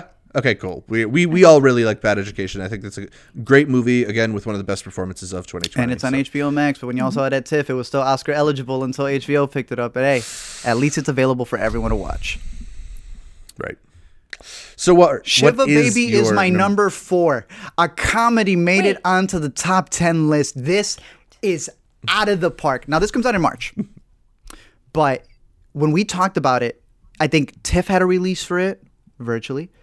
Indie Memphis had a release mm-hmm. for it virtually. When we brought it up on Intercut and mm-hmm. we brought it up on the LME streams, we started seeing all of our followers start watching it, and nothing was better than that. To talk about a movie that was at a festival that they could literally Right. click the link in the description and start mm-hmm. watching it. It was playing absolutely everywhere. I saw it twice. it was just playing at all of these different virtual festivals. So it's like it's fully not out, but I loved that experience of seeing people be able to catch it because you weren't able to, you weren't going to get a Nomadland link. It was very hard to get one night in Miami, but there were so many Shiva Baby links. It would should have premiered at South by. Um, didn't get the chance to, but it will be out for everyone next March, bro. It is in my top five. Absolutely adored Okay. this movie. This is a comedy on the next I- level. I loved this movie. I loved it. I didn't think it counted. I Yeah, thought it so- was way in. Go I thought it was Would you so have it? far to 2021 that it didn't count, so I didn't put it in my top 10. This easily would have been in my top 10. I know. I go up to March. What would it be? Yeah, like I I also thought we didn't were have it counting to my 2020 list, but Actually, look, Art, you make a I good got it. point. Like this is a unique year in which a movie that's Mm-hmm. on the festival circuit actually is available for a lot of audiences. Go check you know, Letterboxd. we- yeah, it's, crazy. it's more accessible than ever, even if it isn't necessarily like a full theatrical release. So I don't know, you're bending the rules a little bit, but My I'm not, I'm not going to March complain. 15th. If it were to come out March 16th, then I do not count it. Amanda, we haven't had a chance to talk with you about Shiva Baby yet. What did what did you think about it? Oh, I loved it. I really didn't fully know what to expect going into it. It had originally been on one of my uh, festival lists, but it took me a while to actually get the chance to watch it. Sadly, just because I'm in Canada, there were some weird restrictions with some of the links, so it took a while to actually get it. Uh, but it was so good. Like I knew it was something that was on my radar for South by, but then it got canceled, so that just didn't end up happening. But oh my god, like what a it's one of those movies that if like literally 10 years ago wouldn't have been able to watch it. I couldn't handle that kind of like anxiety. But Yeah. now, especially where I have the ability to just shut it off and I'm not in a theater watching it, but like, oh my God. And like, it all comes down to that again, a handhold at the end that just brought it together for me. I was like, oh my God, it's beautiful. But oh my. Also, who just disrespects Dianna Agron like that? No spoilers, but I just need to know. But yeah, holy. it's happiest season to the next level.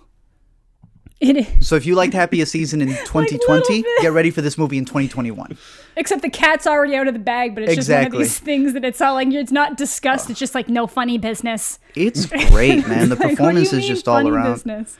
Uh, yeah, the rewatchability is fantastic in this movie. It felt real too. It felt very real, like the the the, the way the characters acted. It- like I find a lot of times it feels theatrical, and I'm okay with coming of age stories where the characters seem like way cooler than teenagers could ever actually be. I'm like, this is fine. I like this. This felt very real with the conversations of like, what are you doing? It's like, oh well, you know, it's like we're just lining up some interviews, and it's just like the conversations so many of us have had with family members when it's Yes. like, what are you doing with your life? And it's like. Are you dating anybody? Exactly. It's all those questions, and it's just, ah, it was so, it felt real, but in a good way. I think one of the marks of a really good filmmaker is when even those characters who show up for maybe 30 seconds and have one line of dialogue feel like a fully realized person, right? Yes. And every single character feels like somebody you might run into at one of these family gatherings. I mean, maybe not everybody, but at least me with a very Jewish family, I, I would have run into these types of people at many family gatherings. So, uh, I, yeah, it, it's a, a world that is very anxiety filled, uh, but feels so authentic and is so funny. Uh, I Shiva Baby is great. I'm sure we're going to talk about it more on Intercut as we get closer to its actual theatrical release, sure. Arturo. Ah, so good. I've, I've never been more offended when somebody just pulls out a name for a movie like that. I was like, what do you mean? Shiva baby, how you do? Because that was what I was even going to ask about that when I was like, no, like people are still harassing me on Letterboxd about how I watched it. Like, there's no way it's anywhere soon. And either way, I'm glad we talked about Put it I on. thought that was Yeah. going to be one of my like keep an eye out for this movie, but yeah, so keep an eye out for this movie. All right, Definitely. so now it's uh, my number 4 I think. I think so, yeah. Yeah. Uh, I feel like this is probably going to be higher on at least one of your lists, maybe. Um, Minari. Minari. Yeah. Yeah. we're going to talk about that more. So, I would assume, yeah, so I won't go into too many details, but just really beautiful, beautiful movie. Uh, very confused as to where it's being classified in certain awards shows because it is a very, very American story about the American dream uh, and the in the immigrant family. Um, but yeah, really, really beautiful. But I'll save the rest for when we talk about it more. Fair. very cool.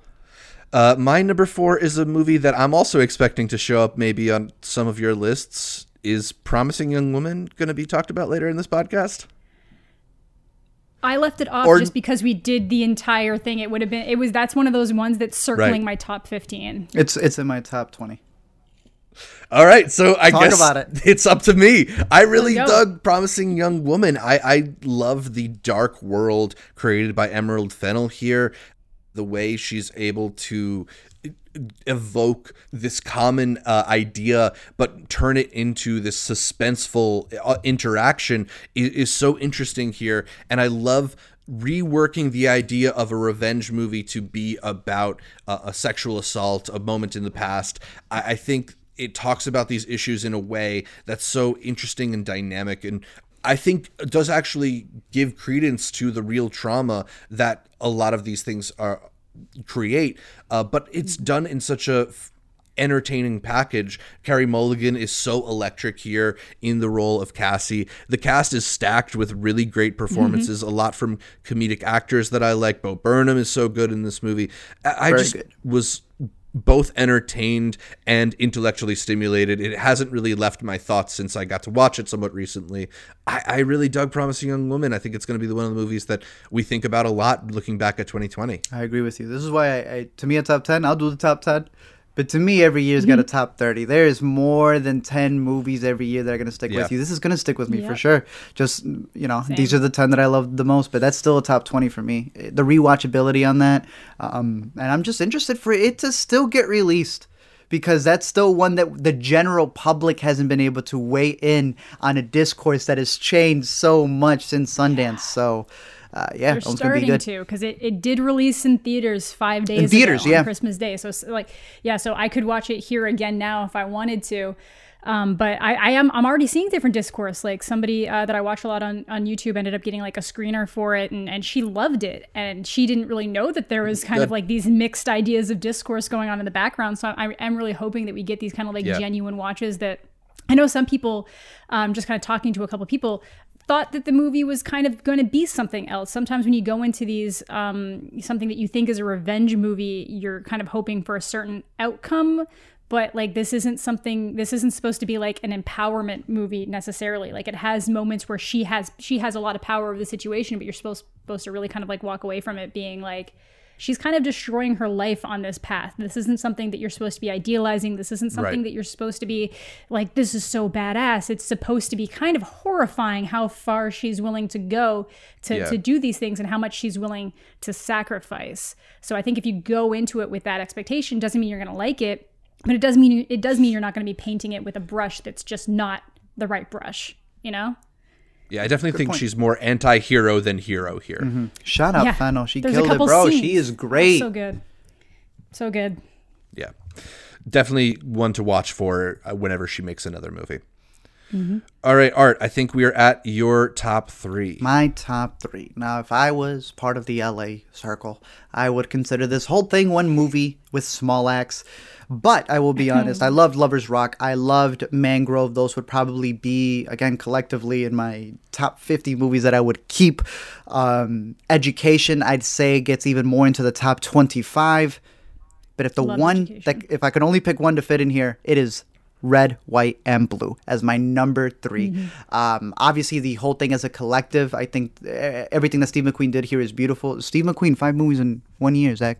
In the comfort of your own home, Steve McQueen, five movies in Five the movies in comfort five of your weeks. own home. Yeah. Um, I, they're movies. He said so. They played at film festivals. Count them all as one, I guess. Count them all as separate. Uh, but red, white, and blue. I think is John Boyega's greatest performance. Uh, this is a movie that covers so much from the perspective of him trying to, or thinking that he's going to make a difference by joining the Force, whereas his father is doing the complete opposite in trying to get at the Force for a wrong that was done to him, and he just wants to see his day in court, his justice. I don't understand how he packed so much into just an hour 10. Um, I've seen it three times. I'm sure Education will get on higher the more that I rewatch that one as well. But this one very comfortably is sitting here as uh, one of the most power- powerhouse performances and some of the best directing that this man has done. Uh, and they all complement each other because that's the whole point of Small Axe. If you're the big tree, we're the small axe. And collectively, it's some of the most beautiful work that he's done. Uh, I love Steve McQueen. I love him so much. Top So three good. red, white, and blue. Yeah. Yeah, Amanda, I know you got to caught up, catch up with this one recently. I did, yeah. I finished watching it like just before we started, so I didn't have a, a lot of time to really think about how I would evaluate it in like the grand scheme of things. But uh, yeah, it was so. It is just one of those. So many of these stories that they just stay with you when when they're done. Um, I, I still have two more from the series to catch up with, but uh, Oh, like. I loved this. Yeah. I loved Education, so I haven't caught Mangrove, and I saw Lovers Rock. What's the Uh, other Alex one? Wheatle. Yeah, Alex so I haven't seen yeah. that one. I'm curious to see which one's your favorite. I think education as of right now is probably my top, but uh, red, white, and blue is like Oh, they're yeah. neck and neck. Like it's neck and neck those two performances. Um, I was just I'm just really taken by the just the different levels of stories that he's going through and that he's he's he's just sharing with the world. Uh, and again, like Art said, five movies, five weeks in a pandemic. Like how the hell? Yeah, What a gift. He's the best. Uh, you mentioned how Red, White, and Blue feels like a movie that really sticks with you, and I think a lot of that is from that ending, which is a little bit unresolved, but I think in the best way, where it leaves you kind of with the idea that this is a tough situation and there isn't an easy answer. And I, I think that's the best way you could end a movie with as much internal conflict as a film I'm looking like Red, at White, the endings of all the movies on our list. That's something we really liked this year, didn't we? Endings that don't really have a positive Yeah. Outcome. You mean in a year where we all felt in limbo and not sure about our future, we liked movies that had unde- undetermined endings? It's crazy, You'd man. think it'd but, be the opposite. weird. You'd think that we'd like the finality somewhere. you know but i don't know there's something to it it's like zach said earlier in the year where we all felt the need to watch contagion for comfort what were we thinking i don't know but I, I think there's something in these endings still that uh, it leaves us to ponder them and to think about them and i think that makes them more effective than it tying it up in a bow because then it would throw away everything the movie was setting up you're wearing a top three what you guys got Amanda. Mine's gonna be uh, a Karsten Runquist might be the only person who agrees with me. I got Kajillionaire at number three. bro i thought you were going to say long Yes. toast is my favorite no, no, I love Kajillionaire. I just I, I recently great. rewatched it again, and it actually pushed it up more on my list. I Nice. actually enjoyed it more. I'm so glad. rewatching it because sometimes you rewatch things and you're like, it doesn't have the same impact as it did the first time, but you notice more of the little subtle things that they're going for in the storytelling when you watch it the second time, and the little ways That's like when you know where the story's going, the little mannerisms and how things are how things should be taken, and like how somebody who can be treated as an adult their entire life still ends up so stunted because they weren't given that proper childhood. Uh, this is a movie. It stars uh, Evan Rachel Wood uh, and Gina Rodriguez, and I can't. I would. God, now I feel bad. Richard remember the other people's Jenkins. Thank you, Richard Jenkins. Can't remember the mom's name. I'm so sorry, ma'am. But it's really all for me. It's all about uh, Evan Rachel Wood and Gina Killed. Rodriguez. Uh, and it, yeah, they're basically it's like a con family, and they're their whole life they've just been splitting things three ways, which is not how you have a family. You know, parents are providers, not three-way splitters. You know, but that's how they've been. They've just they're fine skimming off the top. They're, they don't trust society. They don't trust 401ks and retirement stuff. So even though they could make more working less, they're happy just to basically spend all of their times trying to scam their way around situations, and then they end up in a situation where they come across Gina Rodriguez's character. That's so she interesting. Starts, yeah, interacting her way in, and then you know Evan Rachel Wood's character is like, "Why can't you treat me that way?" And it's just it's so heartbreaking in so many ways. But then again, it's one of mm-hmm. those ones that it's like little little moments, little handholds, little looks, little little interactions that really just bring it together and it's uh, it was really beautiful and it definitely held up for me on repeat viewing and i'm excited to see it again i really loved it by uh, miranda july miranda july Debra Winger, by the way, is the actress. Yeah. Um, Yeah, and thank Miranda, you. Miranda July. I need to go back and watch more of her movies. What would you What would you guys consider this? Like what What genre? I mean, it is Drama? kind of a comedy, but it is That's such a, interesting. like a That's interesting. it's such a indie. 'Cause it has a lot of comedy. folksy comedy. when y'all say comedy, when y'all say drama, I agree. I had it under like a heist thriller. That's what it was to me. well yeah it starts with a barrel roll so like, Right? of course it's a heist thriller. 'Cause it- it's like- just little thing it's it's quirky it's Yeah. fun. i think indie comedy charm yeah but It's yeah, like a- heist, they're- heist has the right feel too They're con artists, but it's not just the con isn't just the stuff they're trying to get. It's also a con within the family. And like I remember Yeah. we all I think we all got to catch it together at Sundance and we left like, whoa, that was really interesting. In the midst of hearing all these people complain about it, Kajillionaire, Right. that would look like it was worth three dollars, not cajillion. I was like, what? I saw it alone actually Oh, you didn't see it with us? I, I I wasn't with you guys. You dropped me off, and it was like a weird morning where like everybody was running late, and you were like, "Don't worry, Amanda, we'll get you to your movie on time." okay, well, I'm glad we got, I'm everyone else will glad we got you to it. But, Um, yeah, you got me to my Yeah. movie. No, it was a really meaningful thing overall because Evan Rachel Wood touched my shoulder, so it was like a whole experience for me. It was great. Yeah, I really like Kajillionaire. Uh, shouts out to Karsten, who we've mentioned a few times. He's basically the fourth guest on this podcast, but uh, I, we were talking to him about this movie, and I, I described it as like a, almost like too beautiful for this world. There's just this precious quality to these characters and the ty- kind of story it's trying to tell that like it makes me want to protect it. It's a little, it's I don't know. I, I really dug the kind of story of nature versus nurture that uh, Miranda July is That. crafting here. It- It's really beautifully told. I liked it a lot. Uh, so I'm glad that you put it on your list. It was maybe going to be one of my uh, little gems that I don't want to forget about For sure. picks. So I'm mm-hmm. glad that you brought it up on the bigger top 10 list. Yo, our boy gave it five stars. you think he liked it? That's why I said I think. Yeah, I think he liked it. That's why I knew he'd agree with me.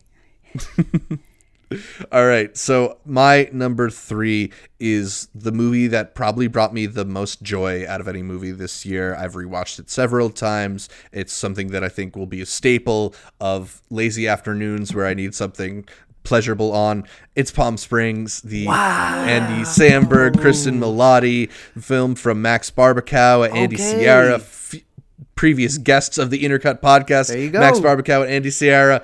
Look, this is just a really well crafted comedy with an interesting premise. I, I love all the ingenuity in approaching the Groundhog Day idea, but expanding it because you have these two people who go into the time loop together, and the way that the movie goes through different phases where it's kind of like goes through the depression and, ex- and mm-hmm. denial of the situation, and then the eventual acceptance and exploring like how would you actually deal with this situation. I, I think it just kept giving you interesting moments throughout.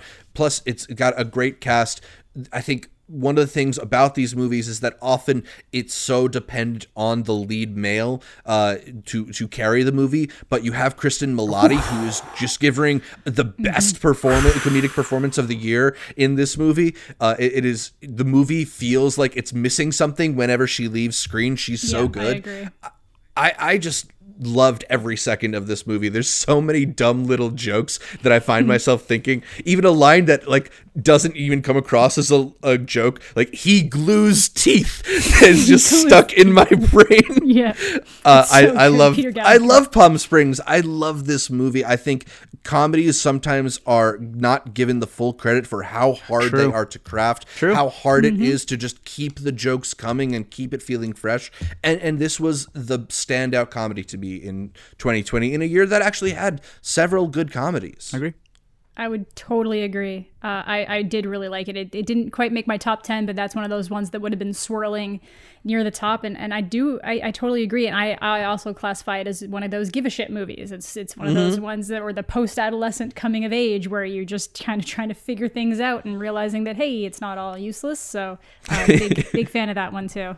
I think this one will grow on me because it's the Lonely Island Boys. Just a couple of years Yeah. ago, they also had another Sundance pick. That is one of my favorite of all time. Brigsby Bear. Right. So it's like Yeah. I can see myself rewatching this one and and uh, liking it more and more. I love Cristin Milioti, but uh, like Zach said, like we said, we don't do interviews with somebody unless we really like them. So Zach, I, I shouldn't even be surprised. He was on board to have them on, uh, and they have a great Let Us Explain up. So yeah, check this on. It's on Hulu, right? Yeah, on Hulu, so easy to rewatch and this uh, one. in Canada, Amazon Prime. oh, Oh. cool. Good Okay. to know. Yeah. Art, I think we've arrived at your number two. Let's talk about bad education. Um, Awesome. I think this is one of the best male lead performances of the year, I, and I think we have a stacked male performance. Uh, you know, from Lindo to Hopkins to Boseman to Riz. I would have added Hugh in there, but hey, he uh, he got the Emmy nomination at least. Um, but I absolutely adored this movie because every time I watch it, I'm capturing something new. As someone who worked at a school and had a mom who worked within the school district as well. Yeah, this is a this is Goodfellas, but it's happening in a school. Watch it. The writer went to the school in which this real life case happened. Yeah. Um, right. We have we have a whole interview. We have a whole LME. It was one of my favorite LMEs. It, those are one of those videos where even if it doesn't end up like blowing up, it's like I don't. I'm I'm talking about a movie I absolutely adore. I think this is one of the best of the year, and I really wish it would have been in contention for Oscars. And now that we enter the streaming service, I think we're gonna look back once rules change, maybe in the future, and we're gonna go like, damn, how many movies were considered Emmy TV movies instead of actually getting um, the recognition they could have gotten at a bigger platform. Yeah, it, it's one of those frustrating things when people try to delineate like this is t- cinema, this is TV. This is the like, number two It doesn't movie of the matter. year. Yeah. Yeah, it, it's a great movie, and it doesn't matter that it was on a streaming service uh, or, or on HBO, the channel. That's not- no, y'all It's still ridiculous. just, it's just a great movie, and I, I think. Uh, you know the fact that it was one of the standouts from TIFF also speaks to that. Allison Yeah, Janney. we like this movie a lot. We, we've Yeah, talked it's- about this movie a lot. There's plenty of content stacked. content to go watch to see us talk about it Bad more. Education number two. All right. My number two, another top male lead performance. I'm going with Sound of Metal. Ooh, This is just one of those ones that I haven't been able to get out of my head since I watched it. And I'm so glad I took the time to. I'm still bummed I, I didn't get to see it in, in a theatrical. Bro, Tiff had it at IMAX. I know I didn't know that, but I'm just I'm always like super drawn to these uh, anything with music. I really like a lot of stuff that deals with kind of like that uh, you know counterculture or whatever, like punk, metal, hardcore, whatever that kind of stuff. And it's just um, it's just this like really beautiful story, but it, it, it subverts expectations in so many ways. Like it sets stuff up to, to make you think like, oh, it's gonna just go down this direction. He's gonna do this. They're gonna do that. But it never ends up happening. But then in a way, it kind of does. Um, just not to, to spoil it, but it's just you know, you, it's um, I don't even know if that would spoil it, but it's it's basically about a, a metal drummer who ends up losing his hearing and uh, has to go through trying to you know learning to to be someone who who's deaf uh, and has you know learned the sign language and everything, and then um, trying to reconcile with that before kind of getting obsessed with the idea of trying to regain his hearing in some way, uh, and it never quite reaching that level. But the way that he's behaving he was an he was an addict and then kind of gets over it. But and you're like he, you never it kind of really subverts expectations of when you have addicts or ex addicts in movies. But then in a way it's kind of like he's still behaving like an addict in different ways but it's just a really really powerful performance and uh, just one of those ones that again if it, it doesn't necessarily have like the cleanest resolution but it, it does as long as you know what it's going for. And it's just this beautiful it's kind of honestly it's another one of those like soul moments. I actually saw the letterboxd account compare it where like he's looking up at the sun and just he's outside on a beautiful day and he just kind of has like this moment um, where it just kind of shifts for him and then that kind of like sets off the movie to end it off uh, i thought it was really beautiful i think it's definitely worth your time and it's on amazon if you're in Yep. canada or no sorry in america and have or have a vpn anywhere else and then you can watch it Amanda's sound got a little bit wonky during the middle of that, so it was a very experiential review of Sound of Metal. It made me feel like I was also losing my hearing. anything. but it went underwater, kind of like it did in the scene. yeah because it's yeah it's fine on my end so they didn't hear it but yeah you yeah no i thought it was a yeah i thought it was a really beautiful movie and it's just stuck with me since i watched it we have a whole video. Absolutely, yeah, exactly. We have a whole video talking about the merits of this movie, and I think it's a great example of one of those movies that introduces you to a culture that's not necessarily uh, depicted that often in mainstream ways. And I- I, I think just the way in which you, like Riz Ahmed's character, get brought into this community i- is so uh, so riv- riveting and revealing, and I, I, yeah, it's a remarkable movie. Yeah the sound just- design that's another thing i can't mention enough Yeah, the sound design is great. And shout out Derek, uh, or was it, Darius Marder? He was gonna make something with Derek Cianfrance with this, which is a little bit what we talked about. So it's it's got that meat and bones that uh that I always look forward to. And Olivia Cooke did great in it, and Paul Raci, who I think may get a may get a uh, supporting nom. They've been really pushing him throughout the critic circles. yeah My number two is a movie that Amanda already mentioned. It was my number one when we did this back in July. It's Never, Rarely, Sometimes, Always. The Hell uh. Liza Hittman vehicle about a pair of teenagers who are crossing state lines and in search of somewhere where they can get an abortion. Uh, I think it's a really remarkable film. Uh, we've talked about the restraint that Eliza Hittman has in telling the story and the the really lived in feel of it because it is so. Uh, it feels like you're almost in a documentary. The way that the camera just hangs on these uh, people from a distance in many times and how it gives you the chaotic feeling of being stuck in a city where you don't know really where you are or where to go. I, I think it's so smart in the way that this movie is able to tell you a lot without explicitly saying any of it out loud, particularly through the never, rarely, sometimes, always scene that we've talked about a lot on this podcast, because it, it it gives you a really full picture of this character's life without really showing you much of her life. And it's remarkable filmmaking in that way i think uh, serves to humanize an issue that's often argued about in non-humanist ways. So i encourage anybody to check out this movie. I think it's remarkable and one of the standouts from this year. You know it stuck with me since i first saw it at sundance and I can't put this movie down. It's beautifully done Shout out Eliza Hittman. Shout out Sidney Flanigan. Shout out Eliza Hittman. Come on Intercut Pod. You've liked a couple of our Instagram posts. I want you to come on the podcast. If she's Yeah, listening, everybody like everybody in that movie they, they killed it. Uh, so good Talia Ryder, who played the cousin. the cousins. Uh, y'all talked about Yeah. that sequence between the two of them. Um, and it was funny that you mentioned uh, Unpregnant. They're both on HBO. They're both on HBO Max. I know. so you have your option to catch both. know. Ah, that's great. it's great It's a fantastic movie. i loved it All right. It's time for our favorite movies of 2020. Art, you got to kick us off. What is the best film the best from film this year? the best American film, the best U.S. dramatic winning from the audience to the jury is Bad Boys for Life. Uh, the newest inst- Minari Yes. stuck with mm. me so much so that that and Boy State were at the number one spot coming out of it. As I always say, you know, as you rewatch mm-hmm. stuff, I, I saw the trailer, and that was enough. I was just rewatching the trailer with my mom, and that was enough. This movie is everything and then some. Mm-hmm. It's not out yet, so I don't know what more to say other than hmm. it's my number one movie of the year. Everyone has been hyping it up through all of the festivals. People are arguing it for people are arguing for it because of the Globe stuff. They haven't even seen it yet. Um, Right. It lives up to the hype. Is now. It, it used to be like, oh, we got to hype this up, right? I had a little video on LME as a review for it. No one knows about it. It's getting hyped up. It's getting hyped up. Now it's just telling you believe the hype. It hits on all the cylinders. It's got comedy in it. It's got drama in it. It's a relationship movie. It's a family movie. It is an uh, immigrant story. It's an American story. What's it missing, Zach? What more do you need in a film? I don't know. I was craving Mountain Dew after. Are- Art, I think we should host a podcast together.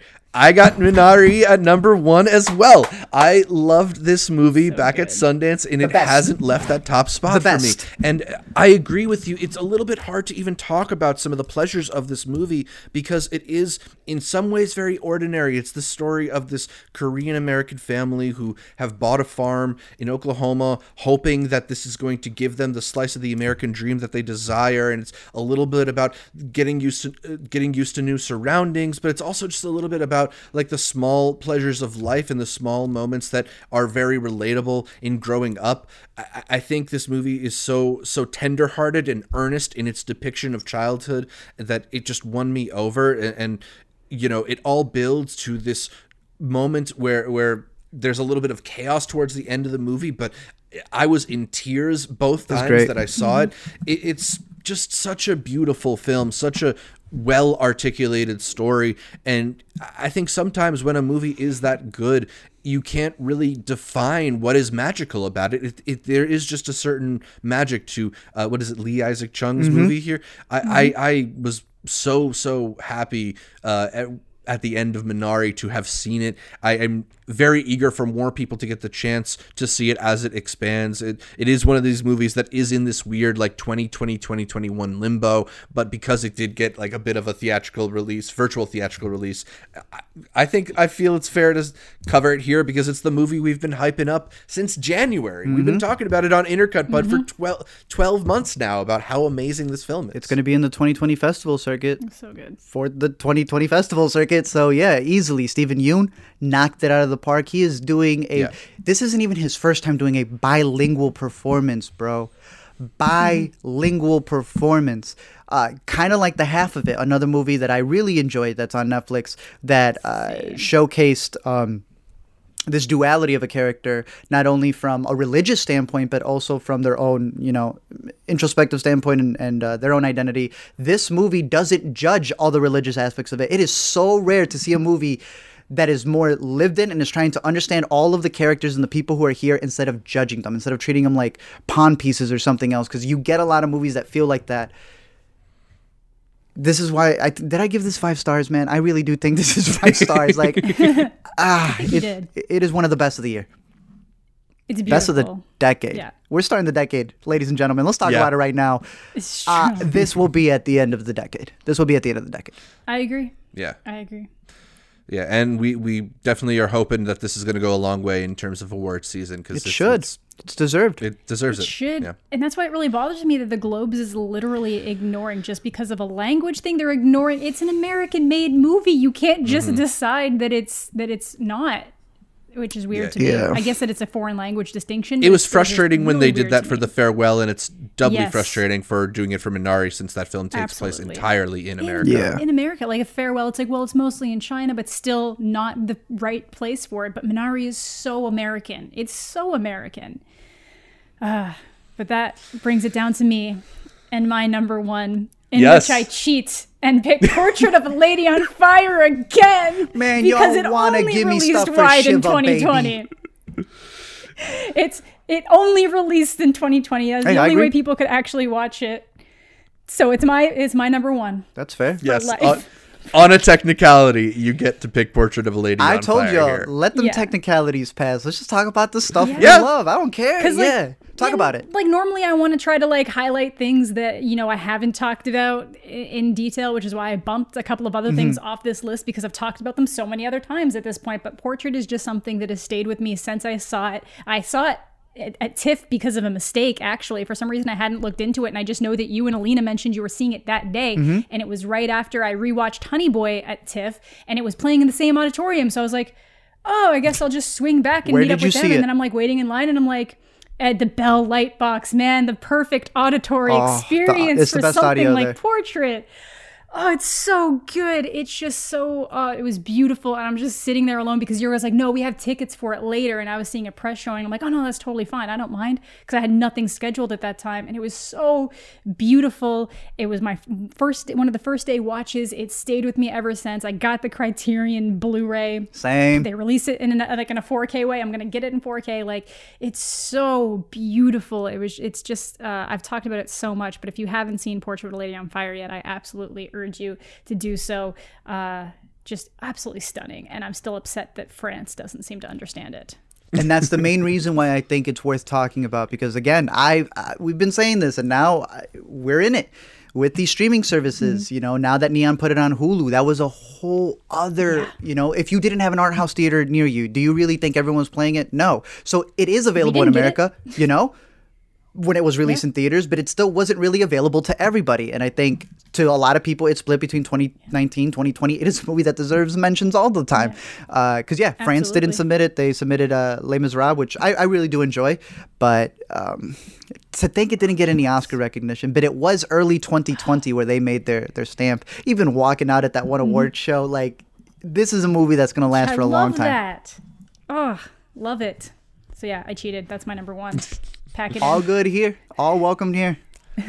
Yeah. Hell yeah. So, looking back at the movies that we took in our best movies of 2020 so far list, Art, you only kept two of your choices. I only kept two of my choices. Amanda, you only kept Never Rarely, Sometimes Always from that list. So, mm-hmm. despite the weird year that 2020 was, we got we had 10 movies we loved back then and 10 more that we're talking about now. There's mm-hmm. Plenty of choices, and I think we had less overlap than I was expecting on our lists too. So, To be fair, I went out of my way to avoid some, but still. yeah, I mean, I think we still were able to talk about plenty of really interesting movies that came out in, in this strange year. So, you know, lots of stuff to check out. Hopefully, we've given you a lot of recommendations that uh, you'll keep on your radar because these were all movies that brought, brought us a great deal of pleasure in this year. Very good. And we're always curious to hear your thoughts. So if you have any movies that we Yeah. may have missed, other ones that, uh, hey, maybe the release, we got a lot of recommendations where people were telling us, yo, I caught this, watch it. I'm like, there's no trailer for this yet. I, I literally cannot watch this. uh, so those will be 2021 movies. But if they were a 2020 for you, I love seeing that because then that gets me hyped up for uh, what to see uh, in this upcoming year, and then vice versa. Some movies we may have gotten in 2019. I know some people barely got for this year. Um, but the more that we got this ac- accessibility, maybe one day, I don't know, maybe they'll create an internet worldwide web where everyone can watch something at the same time. And then find a way to kind of ruin maybe. that. But uh, nonetheless, uh, it's just always a joy to talk about movies with you guys. Yeah, same. Uh, definitely let us know if you have a top 10 list. You can leave it in the comments down below. We'd love to see how your li- lists overlap with ours and where they may be different. You can also shoot us an email, intercutpod at gmail.com, and let us know what movies you loved from 2020. But that's about all for this installment of Intercut. You can catch more from me, Zach Shevich, by following me on Twitter, Instagram, or Letterboxd at zshevich. That's Z S H E V as in vast of night, I C H. And um, Amanda, where can people find more from you? You can find me on YouTube, Twitch, Twitter, Instagram, Letterboxd, any of the above, and probably some other places at Amanda the Jedi. Arturo? You can find me at LME, that's E as in Minari, on YouTube, on Twitter, on Letterboxd, and every week here on the Intercut Podcast. You can catch every episode of the Intercut podcast on iTunes, SoundCloud, Spotify, or your favorite podcatcher. I like Overcast. And then make sure you're subscribed not just to the audio podcast, but to the video feed as well on youtube.com slash intercut pod, where you can watch our bright smiling faces as we break down the latest in entertainment. Find new episodes of Intercut every Monday. Please leave us a comment, like the video, and consider heading over to iTunes to give us a five star review. Like our Facebook, Instagram, and Twitter pages. All of them are at Intercut Pod to get upda- updates throughout the week from Art, from Amanda, from me, from all the guests that we feature here on Intercut. Thanks again for tuning in, and until next time, Grandma smells like Korea.